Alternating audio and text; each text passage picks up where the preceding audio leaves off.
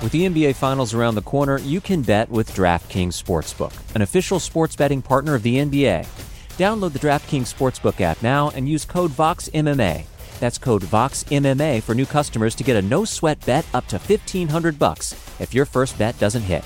Only on DraftKings. The crown is yours. Gambling problem? Call 1 800 Gambler. Or in West Virginia, visit 1 800 Gambler.net. In New York, call 877 8 HOPE NY or text HOPE NY 467 369. In Connecticut, help is available for problem gambling. Call 888 789 7777 or visit ccpg.org. Please play responsibly. On behalf of Boot Hill Casino and Resort in Kansas, 21 and over. Age varies by jurisdiction. Void in Ontario. One no sweat bet per new customer. Issued as one bonus bet based on amount of initial losing bet. Bonus bets expire 168 hours after issuance. See dkng.co slash bball for eligibility, wagering, and deposit restrictions, terms, and responsible gaming resources. You know how to book flights and hotels. All you're missing is a tool to help you plan that unbelievable travel experience. That's why you need Viator. Book guided tours, excursions, and more in one place. There are over 300,000 travel experiences to choose from, so you can find something for everyone. And Viator offers free cancellation and 24 7 customer support for worry free travel. Download the Viator app now and use code Viator10 for 10% off your first booking in the app. Find travel experiences for you. Do more with Viator. You're listening to the Vox Media Podcast Network.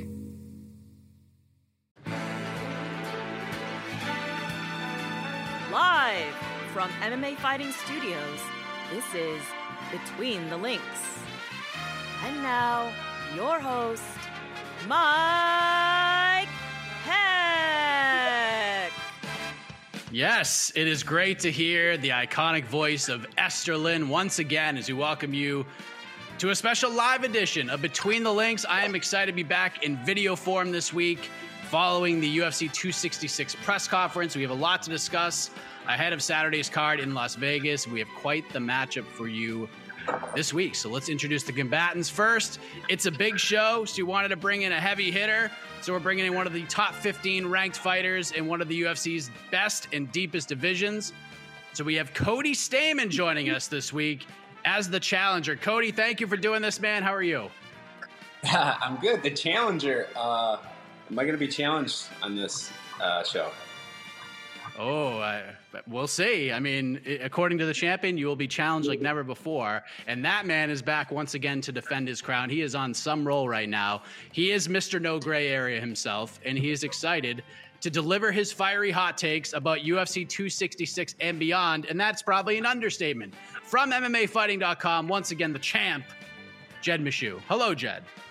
I love this nickname that you've given me, Mr. No Gray Area. I think it's fantastic. I don't like the opponent you've given me. I've been asking for Colby Covington, and I get Cody Stamann. I get it. They're both accomplished wrestlers who are really good at fighting. It's not the same, Mike. I, I'm here to destroy one man, and now I got to put this other dude in the box so I can make my way to the guy I'm trying to get after. Oh, I think I misheard you. I thought I thought you said Cody Stamann. So I, I, I, I was I didn't. Oh, man, I gotta do It's a better okay. job. We'll do a speed bump on my journey just straight to the moon, Mike. Straight to the moon. Well, I'm glad Cody is here. Cody is uh, one of my favorites to interview and, and chat with. So this is going to be a little more relaxed setting for for Cody Stamann uh, on this side. But let's get right into this thing. Let's begin with the biggest story of the week, and the biggest story of UFC 266, for better or for worse, it is the return of one Nick Diaz. He is scheduled to face Robbie Lawler in a five-round non-title rematch in a featured spot on Saturday's card, and things have been interesting this week. First, we found out the fight is being moved from a welterweight bout to a middleweight bout. This is on the Diaz side from all accounts. He no shows the media day, which isn't all that surprising.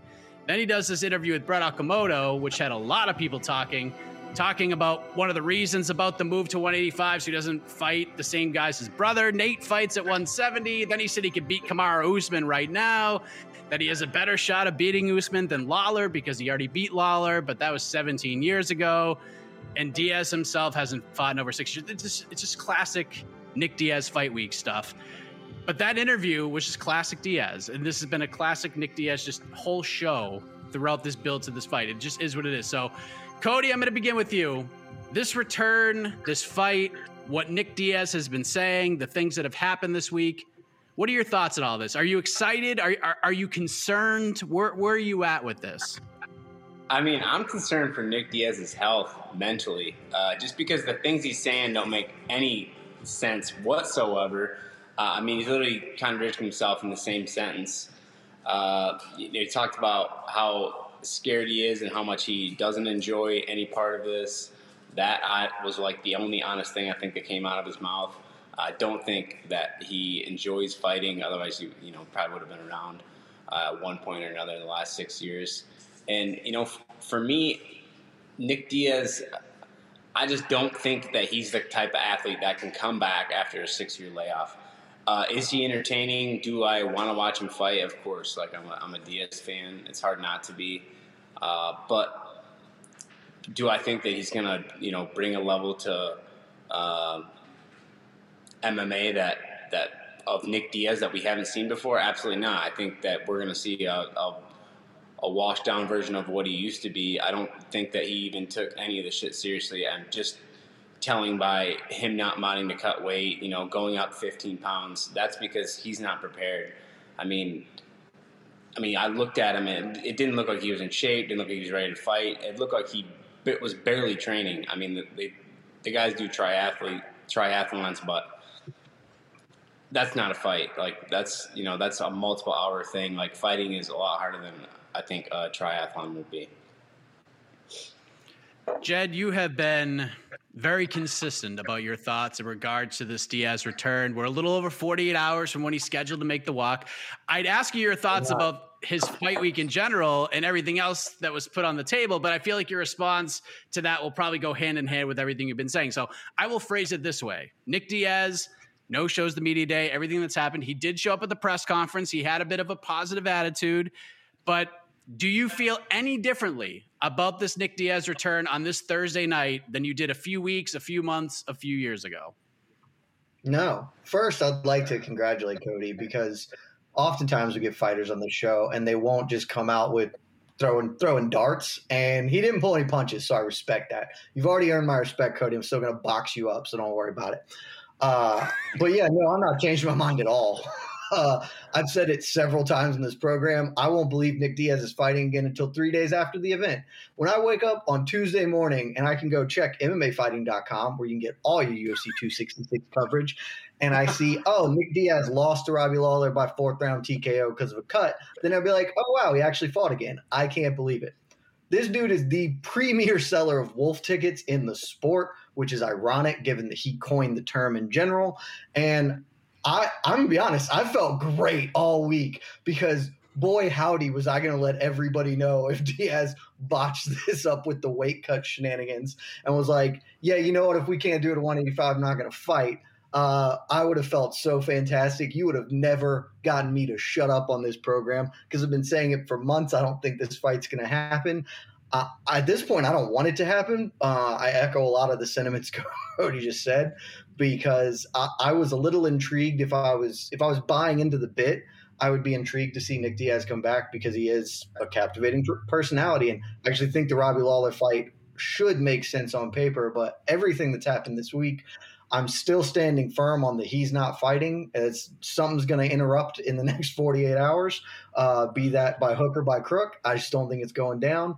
But I don't, and I don't want it to go down anymore. I I don't feel like Nick's heart is in this. I don't feel like his heart was ever in it because he said many times he did not love fighting. And I'm not sure what his motivations are to come back at this point. But everything that I've seen from him this week does not make me and to like look forward to the fight that won't happen with anticipation.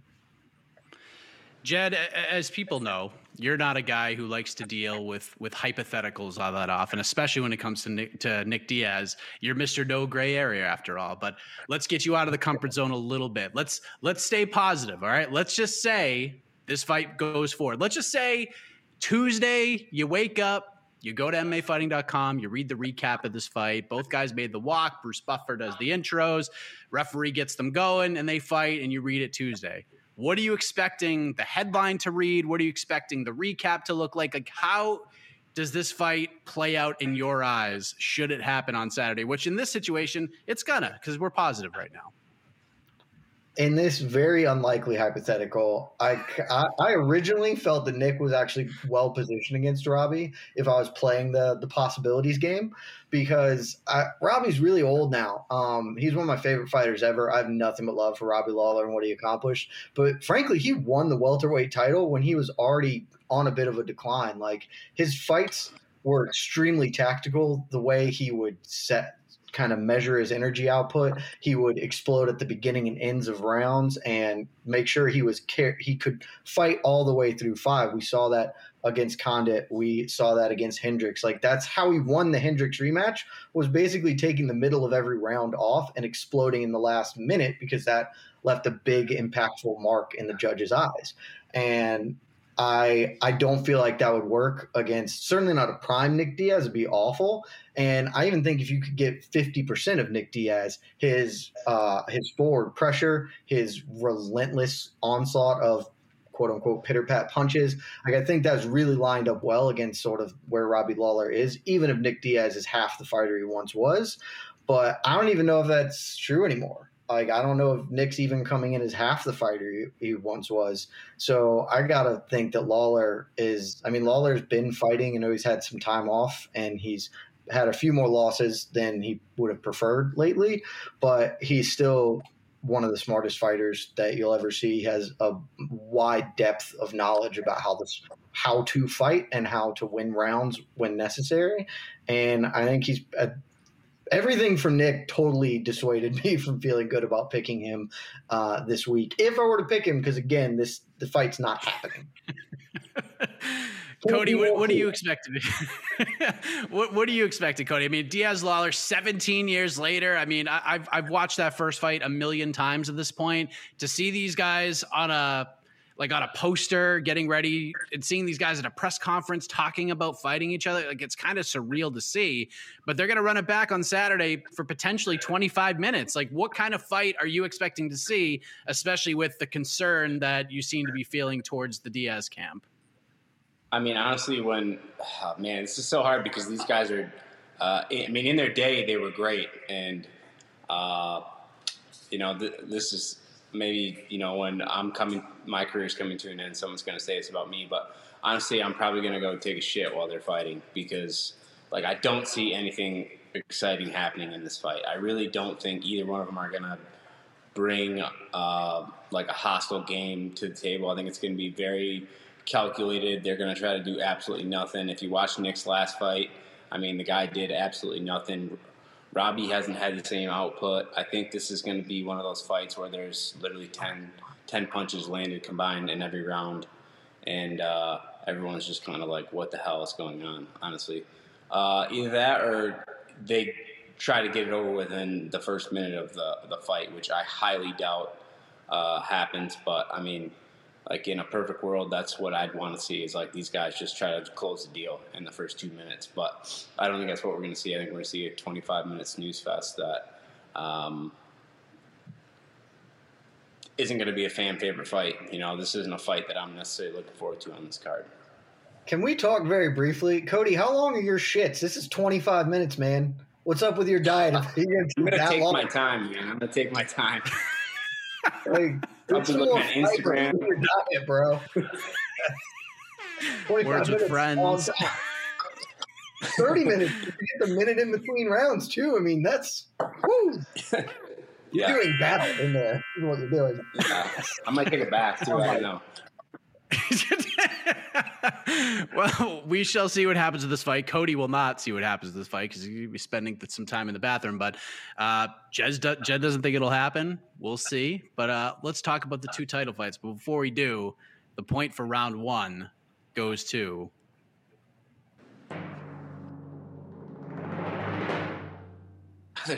I think we have a, a new Mister No Gray Area. Cody Stamann, just being honest and throwing the throwing the heaters, is on the board. Came to wow. play. He came to play. Brian Kelleher, take notes, dude. Take some notes yeah. from Cody Stamann, your fellow 135er. So We're this close to crowning an NBA champ, and with the action heating up on the court, it's even hotter at DraftKings Sportsbook, an official sports betting partner of the NBA. Download the DraftKings Sportsbook app now and use code VOXMMA. That's code VOXMMA for new customers to get a no-sweat bet up to 1500 bucks if your first bet doesn't hit. Only on DraftKings. The crown is yours. Gambling problem? Call 1 800 Gambler. Or in West Virginia, visit 1 800 Gambler.net. In New York, call 877 8 HOPE NY or text HOPE NY 467 369. In Connecticut, help is available for problem gambling. Call 888 789 7777 or visit ccpg.org. Please play responsibly. On behalf of Boot Hill Casino and Resort in Kansas, 21 and over. Age varies by jurisdiction. Void in Ontario. One no sweat bet per new customer. Issued as one bonus bet based on amount of initial losing bet. Bonus bets expire 168 hours after issuance. See dkng.co slash bball for eligibility, wagering, and deposit restrictions, terms, and responsible gaming resources. Vacations can be tricky. You already know how to book flights and hotels, but now the only thing you're missing is, you know, the actual travel experience. Because is it really a vacation if you're just sitting around like you would at home? You need a tool to get the most out of your time away.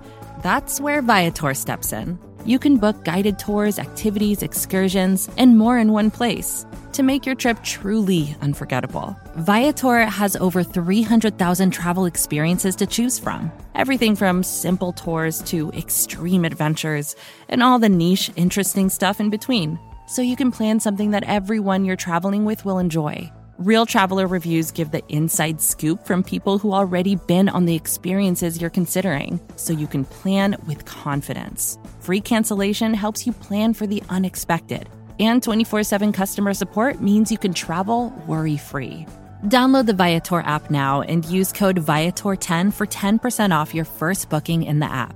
Find travel experiences for you. Do more with Viator. So, following Diaz Lawler 2, should it happen, Jed Meshew, we have two world title fights to look forward to on Saturday night in Las Vegas. We have the women's flyweight title on the line. Valentina Shevchenko defends against Lauren Murphy. We'll talk about that in a moment. But the main event is for the featherweight title. Alexander Volkanovski defends against Brian Ortega. A really interesting matchup. One, quite frankly, this is one of the more completely under the radar, underappreciated fights of the entire year on paper because it's buried. It's lost to the Diaz storyline. But Jed, we're going to start with you. We got Volkanovski versus Ortega. This fight has dealt with COVID 19, a season of The Ultimate Fighter, some sort of trash talk between the two guys, and we're finally here. So, what sticks out to you about this fight between Volkanovski, the champion, versus Ortega, the challenger, and not to mention Ortega being one of your favorite fighters on the roster right now? Well, what sticks out to me primarily is that Alexander Volkanovski might actually just be the best fighter in the world right now. Um, I know he's at the top or like in that top five pound for pound rankings, but really, it's totally possible that he is, actually deserves the number one spot right now. Um, he is extremely good uh, by any definition, and Brian Ortega sucks. So this should be pretty clear on who's going to win because one fighter is great and one fighter sucks. Um, I have made my opinions about Brian Ortega extremely clear on this program and others. He is really good at winning fights, and he is really bad at winning moments of fights. So in every fight other than the last one, he he beat the Korean Zombie from pillar to post, and that was a huge uptick for him because every other fight he's ever had, he was getting the boots put to him, and then he just finished it. And that's not a knock per se on Ortega because that is a legitimate skill. Like Yoel Romero is honestly much the same way. And Romero is one of my favorite fighters. You know this, best middleweight in the world. But Ortega, I don't know. I don't like him as much as Yoel. Maybe it's because he's not uh, an alien from another planet that's meant to make us all feel bad about how we look. But yeah, uh, that's my my overriding thought. There is that. However, because I'm so mean to Brian Ortega so often, I will say, I think that this is the most interesting test for Volkanovski and vice versa. Um, I, I, think Volkanovski beat the hell out of him, honestly. But I think Volkanovski's greatest strength is his fight IQ is through the roof. Like, if you, however you scored the rematch with Max Holloway, the reality is Holloway did a great job of adjusting from fight one to fight two, but Volkanovski adjusted in the middle of that fight, which is something you rarely see in general, and you certainly don't see somebody damn good like Max Holloway is. And Volkanovski realized like, oh, I'm I'm losing because he's made these adjustments. Here's how I need to now approach the fight in real time. And I I've written about Volkanovski a lot. I always compare him to the house like in Vegas, he is the casino. And if you play the game long enough with him, just you're just to lose. The numbers are on his side. He adjusts so well. He has such a depth of skill and ability, and his, his IQ is just through the roof. So the way you beat him is not going to be like Max Holloway. Maybe maybe he won the last fight, maybe he didn't. If they fight hundred times, I just don't think Max can beat him more than a handful. Ortega is the kind of guy who can beat it because the way you beat the house is you go all in on one you know one really big hand of blackjack or whatever. And Ortega doesn't win rounds for shit, uh, but he wins fights, and so maybe Ortega can magic his way into uh, a guillotine or force a grappling scramble and get something locked up there or flying knee him. But outside of that. I don't see it, and I frankly don't see anybody in the division who can beat this man other than Ortega doing something really wild. So it's really compelling in that regard. But again, Ortega sucks. Volk, Volk is great. Uh, Volk by decision. Cody, your thoughts on this title fight and why it isn't being talked about more? Because, in my opinion, kind of like Jed said, I think Volkanovski is extremely underrated as a champion. I felt that he's been underrated his entire UFC career. But Ortega, it, it, one thing about Volkanovski that has struck me this week, and, and even throughout the build of the fight, he's Volkanovski has prided himself on doing things the right way, the martial arts way, not trash talking, just being nice, being respectful. Hasn't really been that way in this fight. He's taking shots at Ortega at every chance he gets. Interviews, appearances, on TUF. It's just unvolkanovski like in the build to this fight. And Ortega, not really buying into it, seems to be supremely confident heading in. He's got that look in his eye. I love this fight. What say you? Like, what sticks out to you about it, Cody? Well, I think Volk is just realizing that he's got to start playing the game. I think that's a point that we all come to. We're like, hey, you know, at some point we got to start being assholes. We have to trash talk. Like this is how you get attention in this sport. This is how people give a shit about what you're gonna do on Saturday night. Uh, but I have to 100% agree with Jed. I mean, I think Volkanovski is better in every single way. I think uh, Ortega is one of those guys that literally always has a, a you know a puncher's chance. Um, but I mean, based on the fights, you know, with a, the common denominator that is Max Holloway. Um, I mean, Max Holloway absolutely beat the shit out of Brian Ortega. Brian Ortega didn't stand a chance in that fight. It's one of the most lopsided fights I've seen in a long time at that high of a level. Uh, and you know, the fight with Volkanovski was very competitive. Uh, Volkanovski, like Jed said, he, he he made in-fight adjustments, and that is like literally one of the hardest things to do as an athlete to be able to understand that things aren't going your way and to be able to formulate a plan while you someone's trying to hurt you uh, and and make adjustments like that. I mean, Volkanovski is going to be a really really tough guy to beat, especially in a five round fight. You know, I think the longer a fight goes on, the worse it is for your for whoever he's fighting because he, he just starts to figure you out and he starts to chip away at you. And it's nothing big. He doesn't do he doesn't do things um, he's not taking big risks in fights. He's very everything's very very calculated. Uh, he, he's always in good position. His stance is always perfect. Uh, he's going to be a really hard guy to land a big shot on or uh, jump a guillotine on because he doesn't really make those mistakes in fights. I mean, that's why he has such a clean record, and that's why he is where he is. Um, and you know, 45 is a, an absolute stacked division. I mean, these are two of the you know, I think honestly for me, I think they're two of the pound for pound best guys in the world. I think you know the guys in the lighter weights are a lot more skilled than the guys in the heavier weights. I just think there's way more depth if you look at like you know 35 45 55 i think those are the you know the core of of the fighting weight classes. That's where you're going to get the most talented athletes the most skilled athletes uh, the most evolved athletes. And i think you know we're going to see two of the the best guys do it. But volkanovski i just don't see how anyone beats him you know what I mean? You you can't take him down. Uh, if he takes you down, his his pressure is perfect. If he gets in trouble, he just backs out. The guy is a he's he's a whiz in the cage. He knows exactly how to win. He reminds me of almost like a little like knows exactly what he has to do to win rounds, to win a fight, uh, and everything is very very calculated. Like and, and he's, I'm not saying he's not a powerful guy, like he can't put you out, but uh, he's he's he's not even trying to hit guys hard. He's trying to score points and run up run up the run up the numbers. And you know, once he figures you out and starts getting ahead, like nobody can catch him. Mike, you want to know a fun stat? I would love it. I would love to know a fun stat. So Holloway versus Ortega, Holloway landed 290 strikes against Ortega in four rounds. In the 10 rounds he has fought uh, Alexander Volkanovski, he landed 236. he fought Volkanovski for 10 rounds and landed less than he did when he tuned up Ortega just uh, fascinating numbers right there. And I think Holloway's probably waiting in the wings for either of these guys. If Ortega wins, it's a no brainer. I know Volkanovski, you know, I beat the guy twice, but I, I, just think that's the biggest fight he can have right now is running it back a third time with Holloway. So if I'm Holloway, I know there's rumors he's fighting Yair. From all accounts, that fight is not done. It's not even close to being done. And if I'm Max Holloway, I ain't signing to fight anybody right now until we find out what happens in that fight. So that's the main event. Co-main event, we have Valentina Shevchenko defending her flyweight title against Lauren Murphy. Right now, according to DK Nation, Shevchenko is a minus 1500 favorite. Some sites have her as high as a minus 2000 favorite. Comeback on Lauren Murphy is plus 850. But here, here's here's here's something that I thought was kind of interesting. The odds makers and betters may not believe in Lauren Murphy to pull off an upset and win the title, but they seem to believe in Murphy's durability and toughness because the odds that this fight goes the distance is plus 175, which with this line, a lot of people feel like that line should be much higher than it is. But be that as it may, let me ask this, Cody.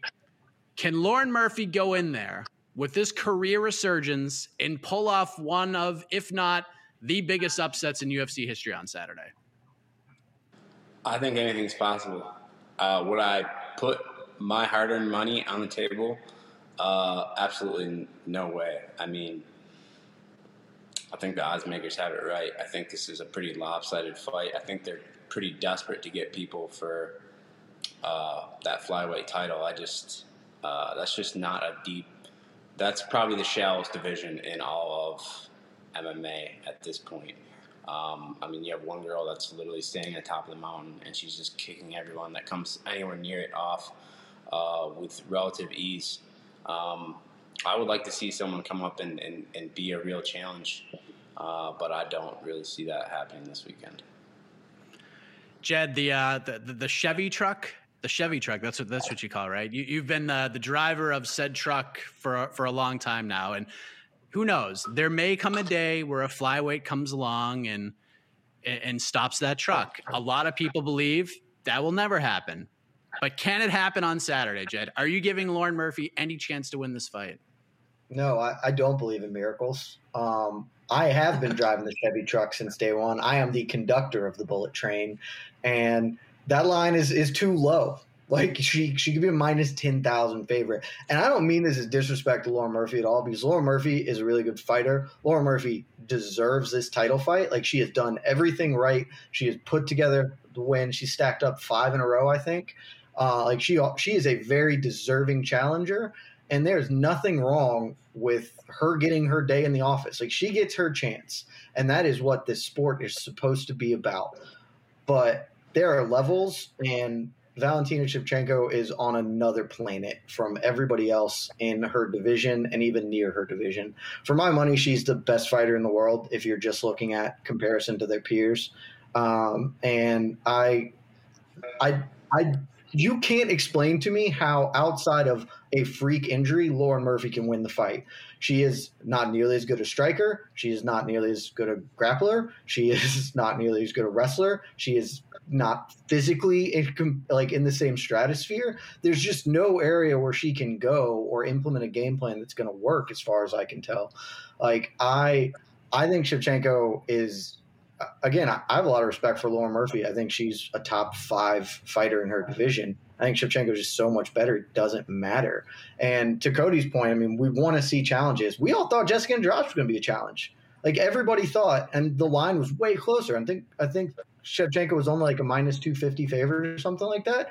Everybody thought Andrade could maybe do something. She, you know, competed at bantamweight and was physically impressive there. And Shevchenko just ran through her. Like she is so much better at everything. And I think the best Laura Murphy can hope for is to make it to a decision. But I don't I don't even think that's likely. Like if if she really wants to shell up and play all defense, maybe. But as as tough and hard nosed as Lauren Murphy is, I think at any point in time Shevchenko can just take her down and get to top crucifix and beat the hell out of her. Like it's, it, there's just no way around this one as far as I'm concerned. So yeah, um, it's not a fight that you're going to be enthused about, but this is a great fight for Shevchenko's legacy, and I will always sign up to watch the best fighter in the world fight, and for my money, that's Shevchenko. I had kind of had a feeling that was coming. Shevchenko actually closed against Andrade as a minus 555 favorite. Really? Jessica Andrade. So what- yeah, it opened as a world- minus what world? 335. What world do we live in where, you know, you're a you're a minus five fifty, and that's like a close odd. That, that, those Yeah. odds are close for you in a title fight. You know what I mean? Like that's insane. That doesn't happen in, in like men's divisions. You know, maybe you know plus 150 minus 200 might be the biggest that you see i mean and like, like i said she's just leaps and bounds away from everyone else no one's even close but i mean somebody's got to be coming up that can compete with it though i don't know Yeah, I'm just looking at like the past line she's had. She is a bigger favorite in this fight than she was against Jessica Eye, uh, but not as big of a favorite as she was against Jennifer Maia. She's a minus 2,500 favorite against Jennifer Maia, and there you go. So we'll see what happens there. I'm I'm I- I'm going to say this. I, I, That's about right, honestly. I am not going to come out here and say Lauren Murphy's going to win on Saturday, but I've been saying for a while, and I said it on the show when this fight was made. Lauren has a style that can make things at least somewhat interesting, like sort of Rocky Apollo Creed esque, where Lauren can just take a ton of punishment and make it a dogfight and make it gritty and dirty. And she's very tough to put away. In fact, she's never been put away in a fight. And I understand that Shevchenko is on a much different level. So I do think this is going to be one of those fights where she she's probably not going to win, but I think her stock, I think the respect for Murphy will rise with a gutsy showing. So that's what I think is going to happen. Obviously, I'm going to lead towards Shevchenko, but I think I think Lauren's going to get in there and get gritty, and I think people are going to be like, you know, good effort, good effort. We dig it. This, I hope so. honestly, I this hope might be you're one right. of the better fights on the card. Nonsense. What's that? This probably has heaters. I think this could be one of the better fights on the card. I think this fight, if it plays out the way I think it will, I think it could end up being like a really, really good fight. Where Lauren Murphy takes a optimism beat and maybe gets gets uh gets something off at the end. I don't know. I'm hoping. I'm hopeful. Man, I gotta th- I gotta think about this this point for round two now because you know we're talking much about stocks there.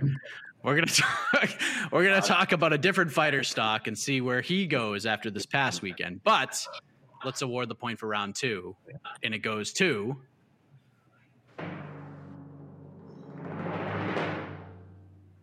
I got to go with the driver of the Chevy truck. Jed Meshew has tied things up. It is one to one. We earned it. We earned it. I'm not excited about our next topic. I know this this this don't like is this a, a. Cody point written all over it. So uh, my child has decided that he's not going to listen to me, so I'm not going to discipline him live on the air right now. But you best believe I'm about to muting this microphone in a moment. But uh, so let's talk about this past weekend. tonight, so it's fine. I'm, I'm, starting to boil right now. But great win for Anthony Smith over Ryan Spann. We had some great performances coming out of UFC Vegas 37. But I'll talk about Bellator 266. And let's talk about the Bellator debut of Yoel Romero. First off, and I've said this a million times, and I know I'm, I am not on an island here, the matchmaking was horrendous. I think we can all agree on that. Phil Davis is not the kind of opponent that will make Yoel Romero shine. I gave Phil all three rounds rather easily. Jaron Valil, I don't know what friggin' fight he was watching, but here we are. Davis wins. Romero's now 0 1 in Bellator. Now what, Cody Stamann? What do we do with Yoel Romero right now? I 100% agree. That is that should not have been his first fight in Bellator. I mean, when you think Yoel Romero, you want to see him fight someone who is absolutely terrified of him and doesn't know how to wrestle. so that way he can just do all the crazy freak shit that he is able to do. Uh, yeah, that that fight for me uh, was a killer because I'm a huge uh, Romero fan. Like I, I love watching that guy, and he's actually a super nice guy. I've met him a few times. He's very soft spoken, nice dude. Um, I don't know. I don't know. I don't know what what he does. What he does from here. I mean, I, I, I think that you could definitely put him in another huge matchup against another top contender in Bellator, and that fight would still sell, and people would still want to see it, and I think he could still win. But, um, yeah, yeah, I mean that's just that's just poor matchmaking on on Bellator's part. That should not have been the first fight, and um, they just it kind of takes a shit on his stock because you know Phil isn't a guy that we've necessarily heard a lot about lately. Jed, like you mentioned, I, I know this is a tough topic for you. We we know how you view Yoel Romero. You have said many times he's the best middleweight in the world, and who knows? He just fought.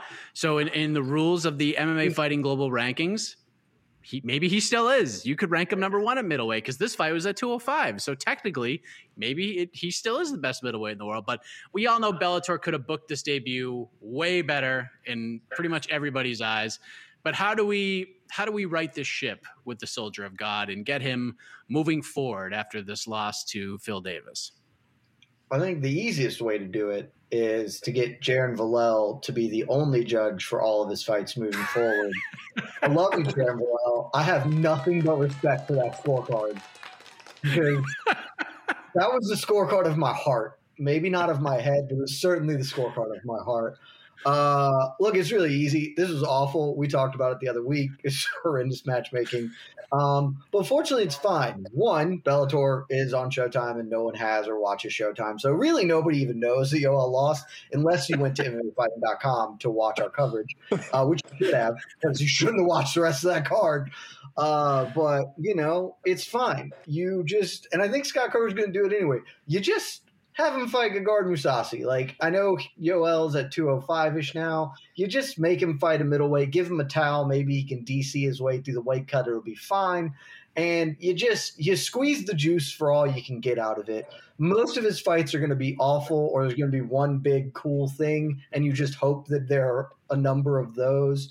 But yeah, just put him in against Mousasi. Like have have uh, Jared Vallel be be one of the judges certainly. We just put him in against Mousasi, and then I don't know Machida.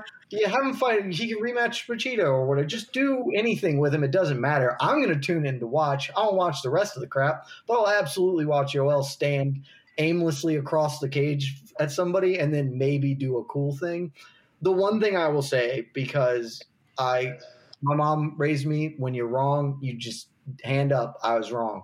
And I was wrong because this fight was bad, but it was way less bad than I thought it was going to be, man. I thought this was going to be terrible. But credit to Phil Davis. He didn't be the most boring fighter of all time, which he has been prone to do in his career. And he totally could have just kept leg kicking Yoel from halfway across the cage, but he didn't. He mixed it in. He got some takedowns. He he made it way more fun than that fight should have been on paper. So credit to Phil Davis. I love you forever, Yoel. You will always be my my top middleweight in the world because you beat Israel Adesanya and you beat Bobby Knuckles twice. So you're the greatest middleweight. Um, and yeah, that's where I'm at. All right, so I have to bring this up because Casey's the producer, and you can tell because you saw the comments going across the screen. Because if there's any man stock who rose more than anybody's this past weekend, it is Big Tuna Ben Parrish, who kicked off the main card with a one of the biggest upsets in Bellator history, and we're all in agreement. Like, just throw Yoel in there with Big Tuna, and everybody wins. Like, if Big Tuna wins, great. If Yoel wins, like he'd be heavily favored to do so. It'd be kind of a fight where I'm know, not comfortable having Yoel lose to a dude named Big Tuna. That's I got I got too much love in my heart for Yoel to lose to some guy named Big Tuna. Even though he was great on your show, Mike, he was Ben Parrish was fantastic on your show. Shameless plug. We got next. Go listen to it on the MMA Fighting Podcast Network. I'm so good at my job.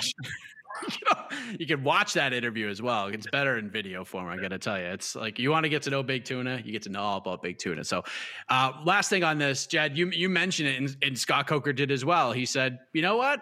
He lost tonight, but we can just throw him into a middleweight title fight. We got Mousasi and Austin Vanderford getting ready to fight. I believe they're they're targeting that one for January from from all indications. That has not been announced, but that seems to be the direction this is heading. What are the chances Bellator just pulls the trigger on this, Jed, and just throws him in against the winner of that fight? Because who else is there at 185 right now? Like who else? Like outside of Vanderford, like who else is really there right now? Because I don't see Mousasi sticking around. Once that Grand Prix ends, I could see Mousasi if he beats Austin jumping back up to 205 and trying to be a champ champ. Your thoughts on whether the chances Bellator pulls the trigger on giving Romero a middleweight title fight neck for his next fight? 95%. There's nobody else. Like there's just nobody else. Coker's already said it. Like as long as Yoel says, "Yeah, I'm down," which I assume he would. Like why not get a title fight if you just can? So 95% at least. It might be where low, are you at? are you where are you at, Cody? Are you above or below ninety five percent on this? I bet my house that's the next fight for you all. so I'm so Cody. above or below. I don't I don't know what kind of a gambler you are, Cody. Maybe you're just a real risky guy, and you do that for twenty percent chance. I just I don't really see I don't I don't see I don't see an, another option for for Bellator. Like I don't. I mean the the the guy that. Uh, Mousasi's fighting, I've never even heard of him. So, uh, I mean, I don't. I guess I don't watch. I don't watch Bellator. I don't like like you said, Jed. I don't even don't even know what the fuck Showtime is or how to watch it. So no one watches Bellator. Watch so not alone, right? And that's about it. Oh man, poor Bellator. Sorry. I like Cody. Can you know, we bring him back a lot? Talk about Jen. You might have a new tag team partner. You might have to kick Nanda to the. Uh, I feel great about. Uh, we're this. just gonna talk shit about everything MMA. Uh, we could be here all day. Uh, this is the perfect platform for for Cody Stamann. So, really all right, so so that is the Bellator per- portion of the program. We head to the final question of regulation. The point for round three goes to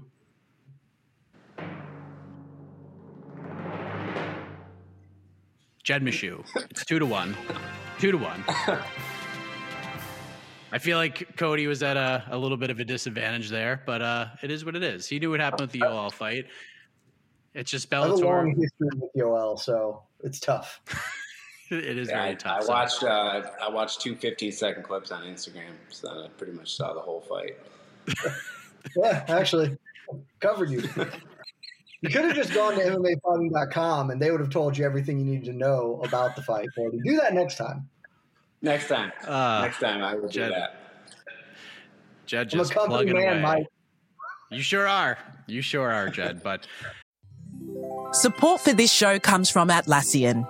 Atlassian software like Jira, Confluence, and Loom help power global collaboration for all teams so they can accomplish everything that's impossible alone.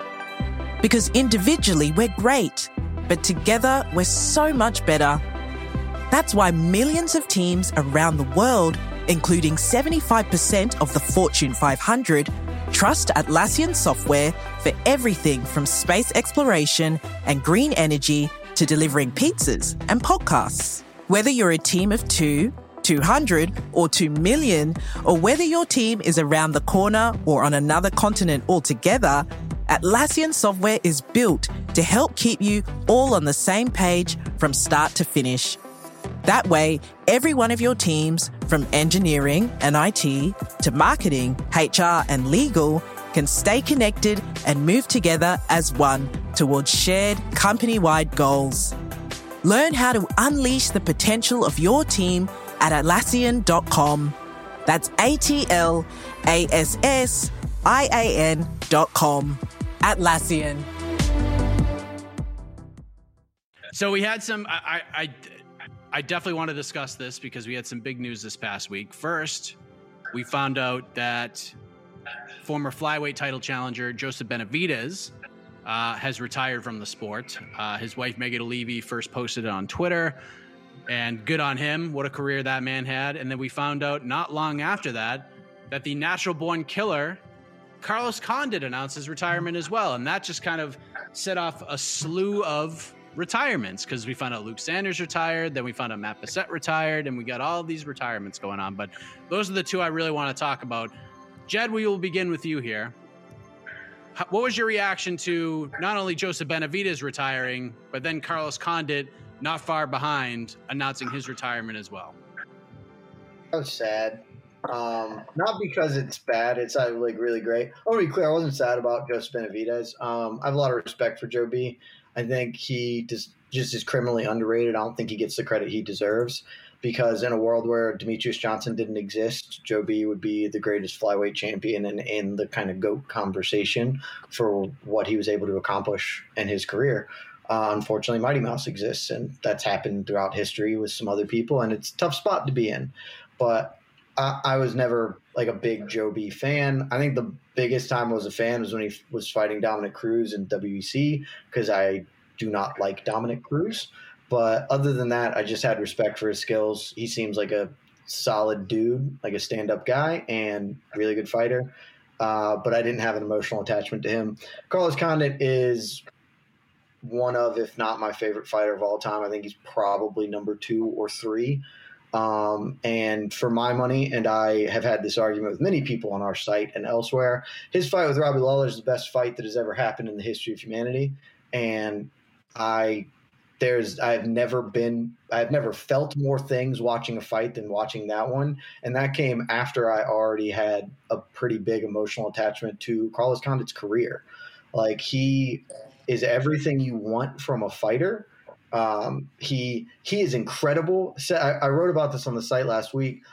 I don't think his career gets put in context enough either because he he fought at a time when like welterweight was filled with gra- like top position wrestlers more so than it's ever been and it was the division of those so like the maximum apex of ncaa top top position wrestlers and carlos condit can't defend a takedown from me like and and it didn't matter because he was just so freaking violent like he he he didn't respond to all of this by being, ah, I'm going to learn takedown events. He's just like, I'm just going to be way more violent than the rest of these dudes. And he won an interim championship off it and damn near unseated the actual GOAT. like, Carlos Condit's a bad dude and an awesome dude. And I am sad that he will not be fighting anymore. I think it's a right decision for him. Um, but one of the low key things that I've enjoyed the past few years is I thought Carlos was done done a few years ago, and he managed to put together some good wins and fun fights over the last couple years, and that was that was awesome. And I I I will remember his career fondly, and I he will be enshrined in the Hall of Fame soon, and he deserves it. Dude, dude is a hero. Cody, your thoughts on these two retirements? I, I, know you're you're very fond of lighter weight classes, so I'm sure you probably look at Joe B's career more fondly than maybe Jed does, but just you know different strokes for different folks. And then obviously Carlos Condit has has been doing the damn thing for a long time. He's a guy that you know one one of the first fighters when I was getting into the sport, just flipping through the channel, saw WEC and saw Carlos Condit getting introduced by Joe Martinez, and I'm like, that dude's about that life. Like you just look in his eyes, you could tell that dude is about that life. And immediately, I, I was like hooked on. I was in, I, I was very intrigued by by Carlos Condit. But once you found out that these two guys were have made the decision to turn to the next chapter of their lives, what was your reaction and your thoughts on those two guys as fighters? You know, I'm I'm, I'm happy for both of them because I mean, you got to know these guys from WEC, and that was a long, long time ago. They've been at the pinnacle of the sport for a really long time.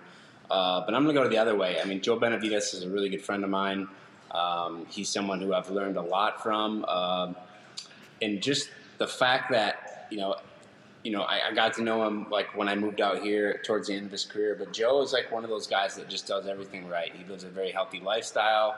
He's a good person. You know what I mean? If if someone came up to Joe that couldn't do anything for Joe, Joe would be nice to him just because that's who he is. And you know, he's like, it doesn't make sense that he fights because he's like such a genuinely nice person. And then he gets in the cage, and, and I've been in, the room with him. I've gone on, gone to fights with him, and like he turns into like a different human. And he is just a violent, violent dude in the cage. And you know, he survived in at the very, very top, the pinnacle of you know an insanely tough weight class. And you know, like you said, if, if Mighty Mouse didn't exist, Joe Benavidez is an eight-time UFC champion. So I mean, and you know, fighting fighting uh, Mighty Mouse the first time, I honestly thought you know. I thought Joe won that fight, uh, you know, and then he, it was like every single time somebody was going to make a title run or, you know, they started to have some success in the division, like they had to go through Joe and then Joe beat him and then Joe got another title shot. And he did that continuously, you know, throughout his career. And, uh, you know, he's just a, a, great example of, of you know, what a, a, fighter should be in and outside the cage. So uh, I'm super happy for Joe. And, um, yeah, the guy's a fucking legend. I love him. Well said. Well said. Yeah, the capacity crowd has has reacted. Um, I mean, Jed, you had a great answer, but you didn't get a standing ovation from the live studio audience. I can't argue it. So, with that being said, in the the resounding applause, we don't even need a drum roll here because we already know where this is going. Cody Stamann has tied things up. It is two to two. That's right. Play the victor music. And that means we What's go the, to the knockout round. We go to the, the knockout, knockout round, to break the tie. The knockout round, Cody Stamann.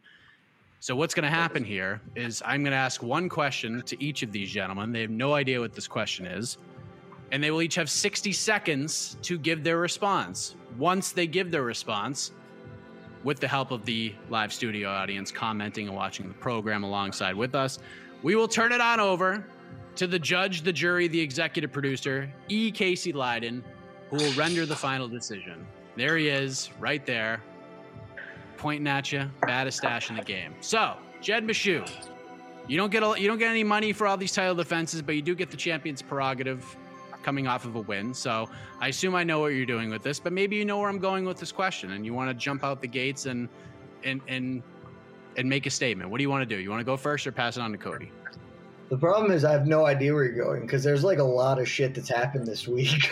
so this could be any number of topics. So I'm gonna I'm gonna exercise my prerogative. I'm gonna pass it over to uh, my opponent who who has earned my respect. That's good. I just hope I know gonna... the fighter that you're talking about. Don't worry, Cody. We're gonna make we, we, we are going to ask uh, a very popular question on the show. And when we break down pay per views, there's always one question we asked. And I didn't ask it this time around. So we're going to go ahead and ask it right now for the knockout round. So we like to talk about the big fights for these pay per views. UFC 266 coming up on Saturday. We talked about the three five rounders. We talked about the title fights, talked about Nick Diaz versus Robbie Lawler 2. Of course, we got Curtis Blaydes versus Jairzinho Rozenstruik. We got Jessica Andrade versus Cynthia Calvillo. That is the main card. But we got a whole bunch of other fights after that, and some very compelling fights that are not getting enough attention, that are not getting the love that maybe they sh- they deserve, but they're just on a loaded card right now. So the question for you in one minute or less, Cody Stamann, what is the low key banger at UFC 266? The under the radar fight that you got circled on your fight card that not a lot of people are talking about, but should be. One minute on the clock. Your time starts now. So I'm gonna go with it. Can, can I pick a main card fight that I yeah, think is gonna be a banger that I don't think anyone?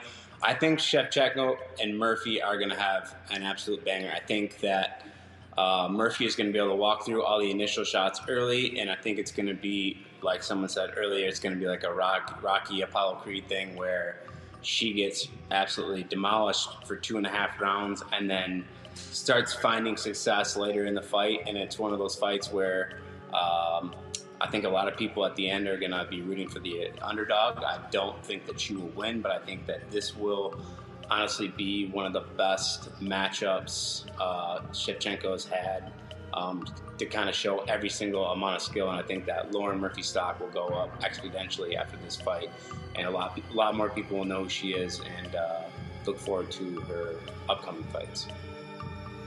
All right, with a few seconds to spare, I mean, listen, the question is low key banger. And if we're talking about this card, we're talking about the three main fights. I mean, it doesn't get more low key from people's positions and how they're viewing the card than, than, this freaking fight. I mean, than that freaking fight. Most people. Very low key choice. I don't know. Nobody is talking choice. about it though, so that's fair. I mean, by by definition, by definition, yeah. that is true. So it's on the uh, Jed Meshew. Jed Meshew, we turn on over to the champ. You got uh, a lot of options to choose from here. Uh, I'm, I'm trying to just take a look. All right, I think I know where you're going, but maybe I'm wrong. One minute on the yeah. clock, low key banger. UFC 266 this Saturday. Your time starts now. Originally, when I thought this question was going to happen, I was going to go Hooker Haqparast, but with all the craziness that's going on there, that's no longer low key. It's like the second biggest story of the week. And I know you think where I'm going Shamil Abdurakhimov versus Chris Daukaus, because the big beefy boys slapping meat against each other is always for a good time, but that's not it.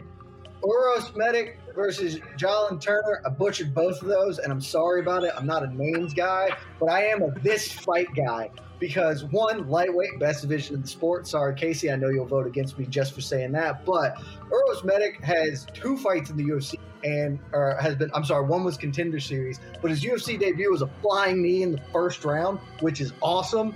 And Jalin Turner has never been in a boring fight. Basically, they both just are going to come out throwing hands until one dude falls over, and it's the definition of a banger. Like this is going to be a really good all offense fight, and nobody's talking about it. Easily my banger of the week. All right. Uh, some yeah, some good fights. Uh, of course, Moraes Dvalishvili is interesting. Hooker Haqparast, uh, Modafferi Santos. That's a good one. A couple of debutantes coming up. Uh, Nick Maximov taking on Cody Brundage, who's get, making his UFC debut. Uh, that's a big deal. Good on Cody for getting the call. Uh, Matt Semelsberger versus Martin Sano. Sano making his debut, and then Omar Morales versus Jonathan Pearce should be uh, Cody should be fireworks.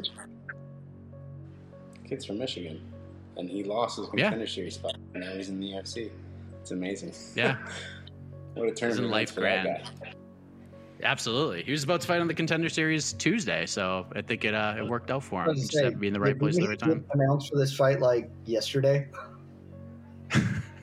Yes. Like literally, didn't he sign on this fight like yesterday? Yesterday, and here we are. Uh, so there we go. Casey, you have heard the arguments, my friend, but we're gonna uh, we're gonna let the peeps kind of get it roll in the comments and just let you know what's gonna be coming up, of course, here on MMA Fighting uh, tomorrow. I know Alex K Lee is probably sleeping right now because no one loves a good weigh-in more than Alex K Lee.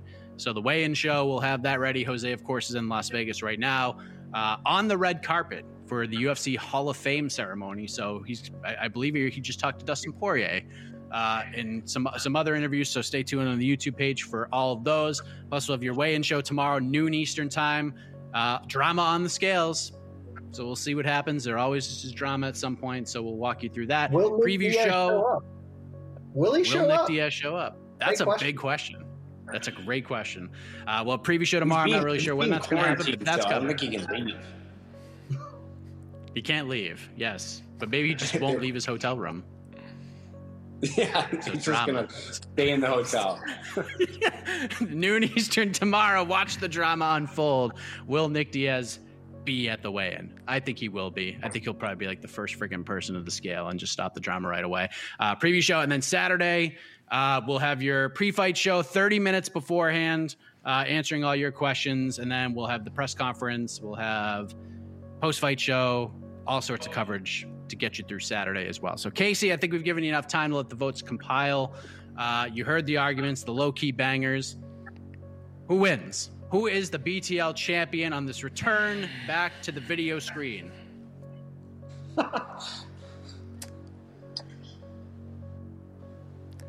got some votes in. Let me see. Ooh. All right. But, but before before you give your your uh, your your judgment. Jed, how are you feeling right now? Because you've been on a roll now that Casey has not been judging. You even got a Shaun Al-Shatti vote, which is, I mean, it just shows what kind of role you're on right now.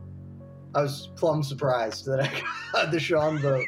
Yeah, I uh, I'm happy to be back doing it live. It's way more fun doing it live, and Cody's actually been awesome. I had no idea how he's going to do, um, but he killed it, and so got a lot of respect for Cody now. Um, well, thanks. I had uh, no idea what I was going to do either. no, you, you did great. I no uh, idea. I I just hope that I still get to keep my title because it's the only title I get, and Cody's going to be fighting for real belts, and so you know, I need this. I hope All you win too. Well, oh, this is so great, I've Casey. I don't this... even want to announce. Can we have a draw? Oh, go ahead. I've already, I, have given out draws already, and not, but not today. Not today. Today there's a winner. Ooh. And today,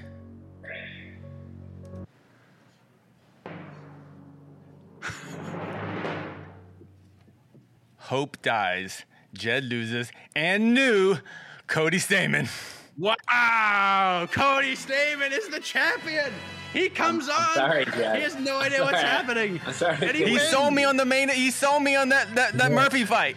He sold me. He sold me. I was like, I predicted Murphy get her butt kicked, but you know what? I am now hyped for it. I, I just I think it's gonna be a good fight now, and Cody sold it, and and Jed was way off. The best division in all of MMA is the men's bantamweight division. It's Thank everyone you. knows that. Thank everyone you. knows I that. It's- agree with that. Everyone knows that. So At least congratulations, Jed had the wherewithal. He knew. He knew that was going to make me I, upset. I knew exactly what was going to happen when I said that. Yeah, right. When you, when you have to apologize in your in your your answer already, so yeah, you lost cause. Congratulations, Mr. Stamann. Well, I think Jed's going to be busy the next few weeks anyway, so I think him not being the champion will give uh, some room for some some some emerging contenders down the road. But we have a new champion. His name is Cody Stamann. Cody, unfortunately, you don't get any money. You don't get a championship belt, but we do give you we do give you 30 seconds to talk about whatever it is you want to talk about. Good, bad, indifferent, MMA, non-MMA. You want to plug some stuff? The floor is yours. Well, I am deeply honored to be the champion today. I got to say that I really needed this. Um, uh, thanks for having me, you guys. Uh, this was a lot of fun. Um, yeah, if you ever need someone to absolutely rail everyone in MMA, I am your guy. I uh, I live for it. So uh, let's do it again. Yes, and uh, I will be bugging uh, the legendary Ed Cap to try to get you back on next week to defend your newly won title. We'll see if schedules will align. Jed, of course, I mean, an incredible run, and uh, it, it has come to an end this time, but that's okay. Even even Ric Flair won world titles 16 different times, but he had to lose 15 along the way or 16 along the way, and he's still considered one of the greatest of all time. So, how do you feel about the decision and what happened and what transpired today? Not sure I'm stoked on the Ric Flair comparison given current events, but uh, we're gonna breeze right past that and say Oh, sh- I my have, bad. I have nothing but respect for Cody Stamann, um, which I didn't know if I'd have respect for him. So well, well done, sir. Uh, I do have a problem with you. It- When you win the actual UFC belt, your post-fight speech needs to be a lot better than the one you just offered. So we can work on that, though, buddy. Don't look. We we can take some classes. We'll workshop I've got some time. things. I got time to make some changes. Be a little sharper, because if you're talking to Rogan and that's that's what you offer up, that's not going to do it for anybody, man. I 100% agree. That's the worst speech I've ever given. it was supposed to be though. That's all right, Jed. uh, I'm, I'm gonna I'm gonna strike the first name John Cena, also 16-time world champion. I think he's And the greatest away wrestler from of all respect. time. Yeah, you can't see me, all that stuff. So yes, I forgot Way all better. about that. I haven't watched Dark Side yet. I did hear about it, but yeah, bad I, I don't watch pro wrestling, but that has just been all over my Twitter feed. So I know I was like, ah, that's not the that's not the one to go with, Mike. My apologies. Current events. I'm a classic really wrestling apologize fan. for letting Casey back in the booth. I was on a heater until he judged. Now, coincidence? I don't know. Just saying. I'll- if you just mentioned Big Tuna in the, in the last segment, you probably would have won. But it is what it is. But thank you all. It was, it's good to be back live, doing it in front of the camera. Uh, hopefully, we could do this again. We could do more so moving forward. If not, you still get us on the podcast network, and the show hasn't gone anywhere, nor will it. So. In the meantime, enjoy the rest of Fight Week. Enjoy UFC 266. Props to Jose Youngs in Las Vegas doing the damn thing. For the new champion, Cody Stamann, Jed Meshew, I am Mike Heck. Thank you once again for watching. We'll see you back once again next week between the links. Good night, everybody. This has been Between the Links. Wait, hold on, Cody. We're not done yet. Oh, Cody's gone. oh, man. Oh, Mr. Lynn. Oh, no. Is Cody okay? Bye. You're listening to the Vox Media Podcast Network. With the NBA Finals around the corner, you can bet with DraftKings Sportsbook, an official sports betting partner of the NBA. Download the DraftKings Sportsbook app now and use code VOXMMA. That's code VOXMMA for new customers to get a no-sweat bet up to 1500 bucks if your first bet doesn't hit. Only on DraftKings. The crown is yours. Gambling problem? Call 1 800 Gambler. Or in West Virginia, visit 1 800 Gambler.net. In New York, call 877 8 HOPE NY or text HOPE NY 467 369. In Connecticut, help is available for problem gambling. Call 888 789 7777 or visit ccpg.org. Please play responsibly. On behalf of Boot Hill Casino and Resort in Kansas, 21 and over. Age varies by jurisdiction. Void in Ontario. One no sweat bet per new customer. Issued as one bonus bet based on amount of initial losing bet. Bonus bets expire 168 hours after issuance. See dkng.co slash bball for eligibility, wagering, and deposit restrictions, terms, and responsible gaming resources. Support for this podcast came from SAS. Data is everything. And now everything is data, which means more to process, more to analyze. And now more than ever, speed to answers matters. So, how do you produce those answers as fast as the world produces data? With SAS Viya, the quickest way from a billion points of data to a point of view. It's a more productive data and AI platform that helps you get more done. Learn more today at sas.com slash VIYA.